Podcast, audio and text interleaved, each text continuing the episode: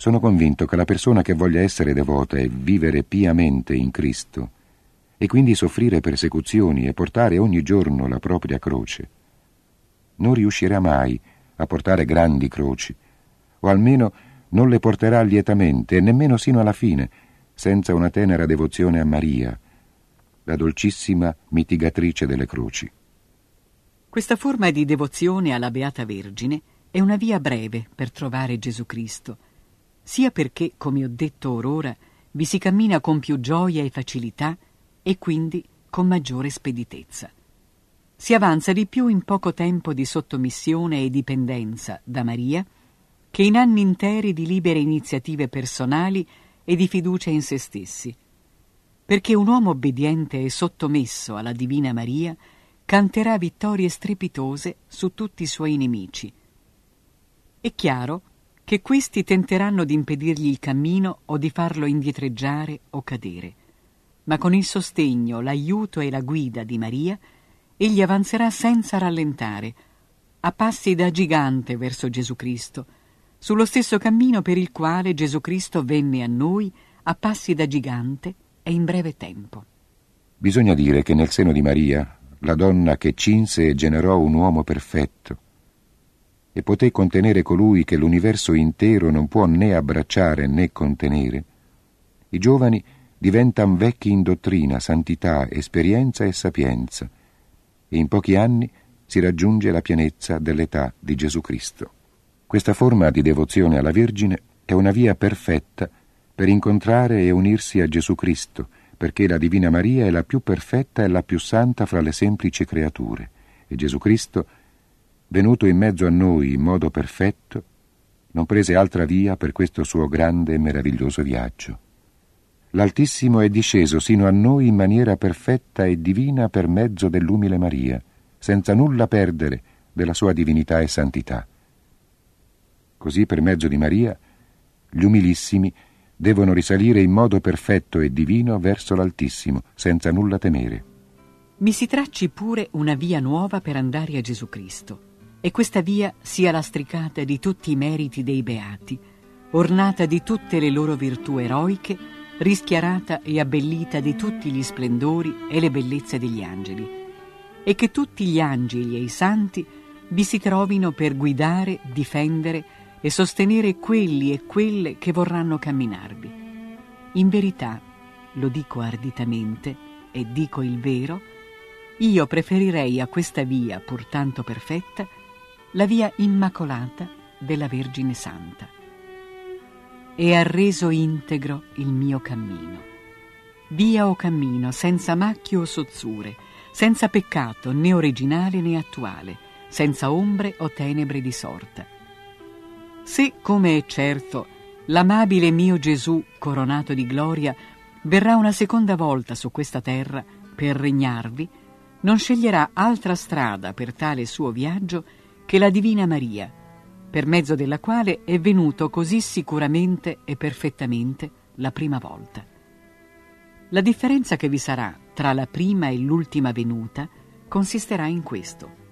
La prima fu segreta e nascosta, la seconda sarà gloriosa e tutta splendori. Ma tutte e due sono perfette, perché l'una e l'altra avvengono per mezzo di Maria. Ecco un mistero che non si comprende. Questa forma di devozione a Maria Vergine è una via sicura per andare a Gesù Cristo e raggiungere la perfezione nell'unione con Lui. Primo, perché questa pratica che insegno non è nuova, è anzi così antica che non se ne possono indicare esattamente gli inizi. Santo Dilone, abate di Cluny, che visse circa il 1040, fu uno dei primi a praticarla pubblicamente in Francia. Così si legge nella sua vita. Riferisce il cardinale San Pier Damiani che nel 1076 suo fratello, il Beato Marino, si fece schiavo della Santa Vergine alla presenza del suo direttore spirituale in un modo molto edificante. Questa forma di devozione fu praticata in privato da parecchie persone sino al secolo XVII, epoca in cui divenne pubblica. È dunque certo che questa forma di devozione non è per niente nuova. Se non è comune, vuol dire che è troppo preziosa per essere gustata e praticata da tutti. Secondo, questa forma di devozione è un mezzo sicuro per andare a Gesù Cristo. È infatti compito proprio della Beata Vergine Maria condurci sicuramente a Gesù Cristo, così come è ufficio proprio di Gesù Cristo condurci sicuramente al Padre. Non credono falsamente le persone spirituali che Maria sia loro d'impedimento per giungere all'unione con Dio. È mai possibile che colei che trovò grazia davanti a Dio per tutti in generale e per ciascuno in particolare sia d'impedimento a un'anima per trovare la grande grazia dell'unione con Gesù Cristo? È mai possibile che impedisca ad un'anima di essere perfettamente unita a Dio colei che fu tutta piena e sovrabbondante di grazie, così unita e trasformata in Dio da poter essere degna madre di Dio? Una delle ragioni per cui così poche anime giungono alla pienezza dell'età di Gesù Cristo è che Maria, sempre madre di Gesù Cristo e sposa feconda dello Spirito Santo, non è abbastanza formata nei loro cuori. Chi vuole avere il frutto ben maturo e formato, deve avere l'albero di vita, che è Maria. Chi vuole avere in sé l'operazione dello Spirito Santo, deve avere la sua sposa fedele e indissolubile, la celeste Maria, che lo rende fertile e fecondo. Sii dunque persuaso che quanto più guarderai a Maria nelle tue orazioni, contemplazioni, azioni e sofferenze, se non con uno sguardo distinto e chiaro, almeno con uno generale e impercettibile, tanto più perfettamente troverai Gesù Cristo che è sempre con lei, grande, potente, operante e incomprensibile, più ancora che nel cielo e in qualsiasi altra creatura dell'universo. Così non sarà mai vero che Maria, completamente perduta in Dio, possa diventare un ostacolo ai perfetti nella via dell'unione con Dio. Anzi, non c'è mai stata finora, né mai ci sarà alcuna creatura che ci aiuti più efficacemente in questa grande opera. È una via facile per la pienezza della grazia e dell'unzione dello Spirito Santo di cui è ricolma. Camminandovi né ci si stanca né si indietreggia.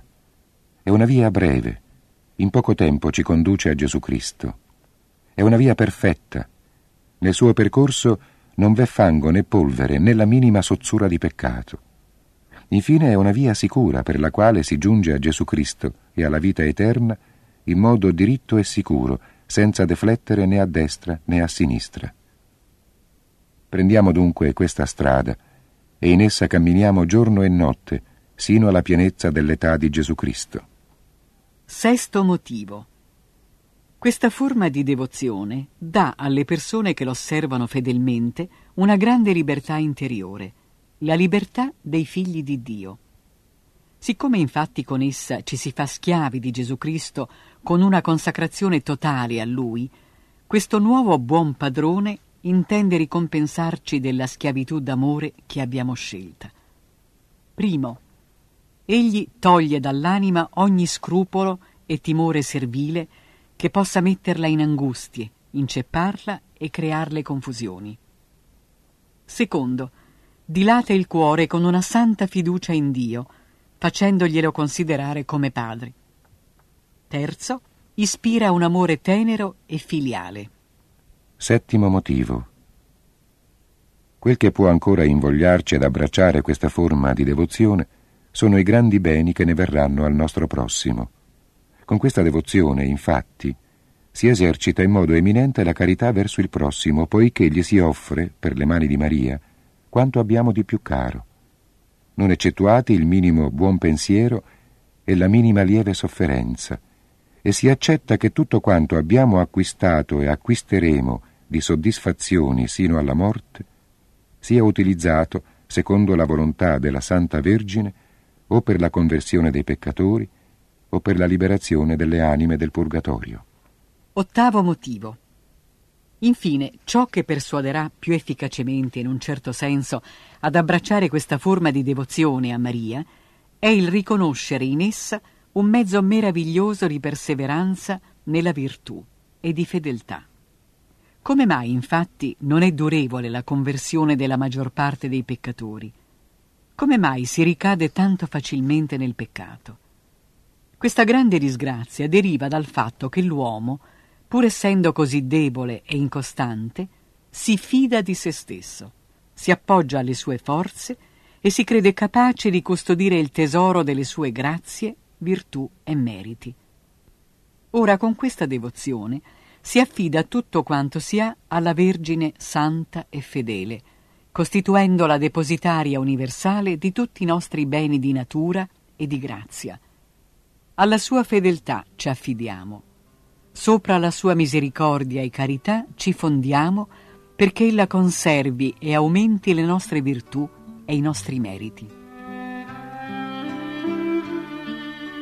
Maria è la Vergine fedele che con la fedeltà a Dio ripara le perdite fatte da Eva l'infedele e ottiene la fedeltà a Dio e la perseveranza per coloro che si affidano a lei.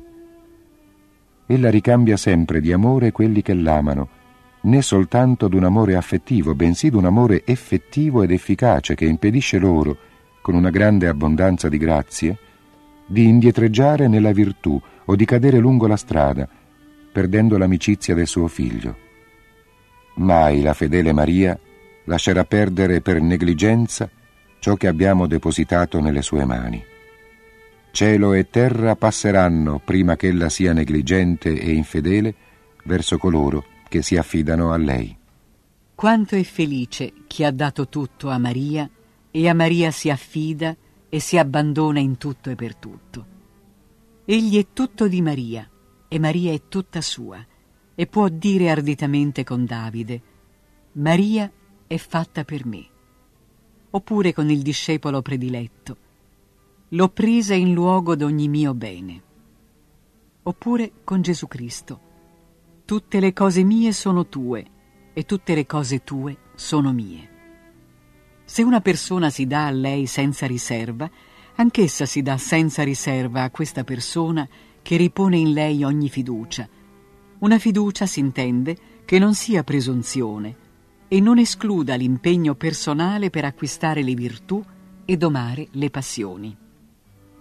I servi fedeli della Vergine Santa ripetano dunque arditamente con San Giovanni Damasceno: Se ho fiducia in te, o Maria, sarò salvo. Sotto la tua protezione non temerò di nulla. Con il tuo soccorso combatterò e metterò in fuga i miei nemici, poiché la tua devozione è un'arma di salvezza che Dio dà a coloro che vuole salvare. Comportamento dei consacrati verso Maria. Ed ecco come si comportano ogni giorno i predestinati. Primo, se ne stanno a casa con la madre, e cioè amano il ritiro, sono interiori, si applicano all'orazione, sull'esempio e in compagnia della loro madre, Maria, la cui gloria è tutta interiore e che per tutta la vita amò tanto il raccoglimento e l'orazione.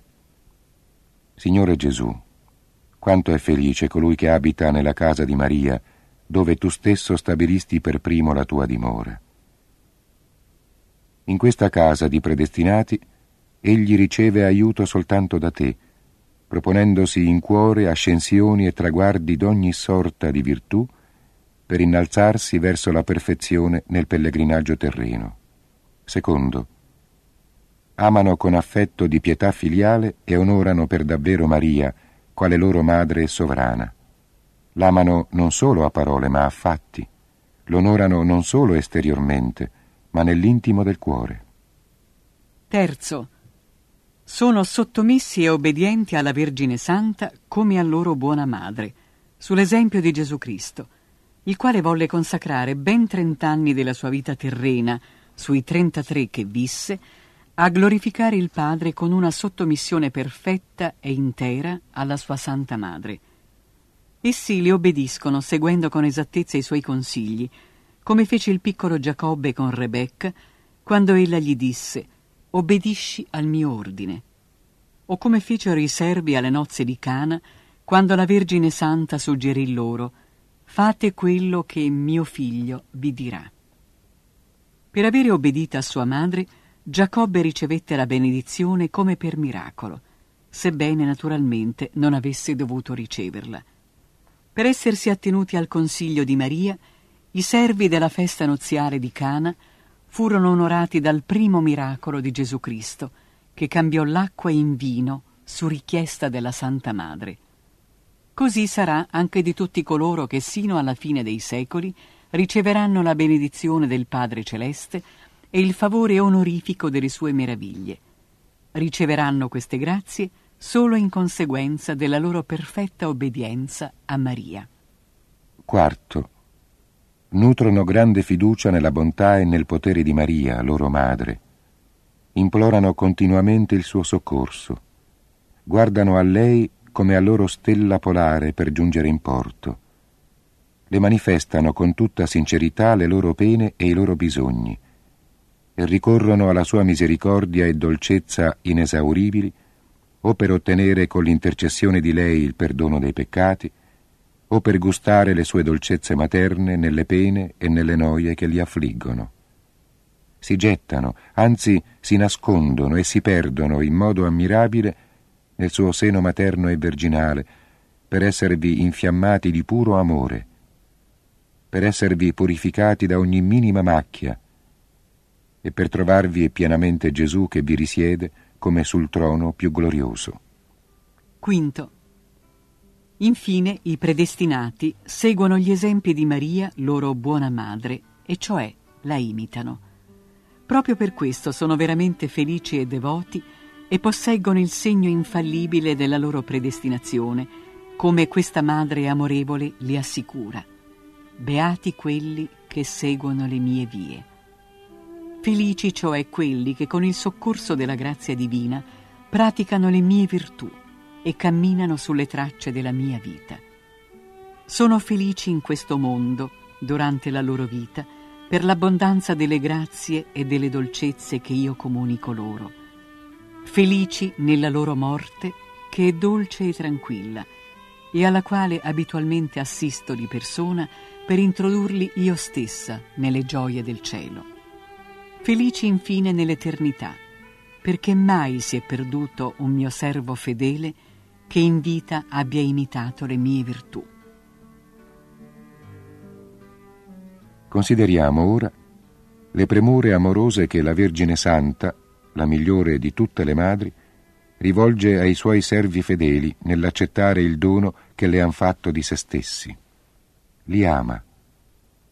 Io amo coloro che mi amano e li ama.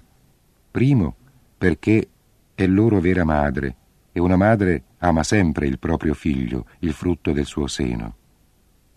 Secondo, per un senso di gratitudine, perché anch'essi l'amano veramente come loro madre affettuosa. Terzo, perché Dio stesso li ama come predestinati. Quarto, perché si sono consacrati interamente a lei e quindi sono suo possesso e sua eredità. Essa li ama con una tenerezza materna che supera la tenerezza di tutte le madri insieme. Radunate, se potete, tutto l'amore naturale di tutte le madri del mondo per i propri figli e ponetelo nel cuore di una sola madre per un figlio unico. Certo, questa madre amerà molto questo suo figlio. Eppure si deve dire con verità che Maria ama ancor più teneramente i suoi figli di quanto quella madre amerebbe il suo. Né li ama soltanto per un semplice sentimento affettivo, ma con efficacia, poiché il suo amore per essi è attivo e operoso. Ecco ciò che questa madre amorevole fa per ottenere la benedizione del Padre Celeste a favore dei suoi figli. Primo, spia ogni occasione favorevole per far loro del bene, per elevarli e arricchirli e poiché essa vede nella luce di Dio tutti i beni e tutti i mali, le buone e le cattive fortune, le benedizioni e gli anatemi di Dio, tutto predispone in modo che i suoi servi evitino ogni sorta di mali e siano invece ricolmi d'ogni sorta di beni. Secondo, dà loro buoni consigli, come Rebecca a Giacobbe.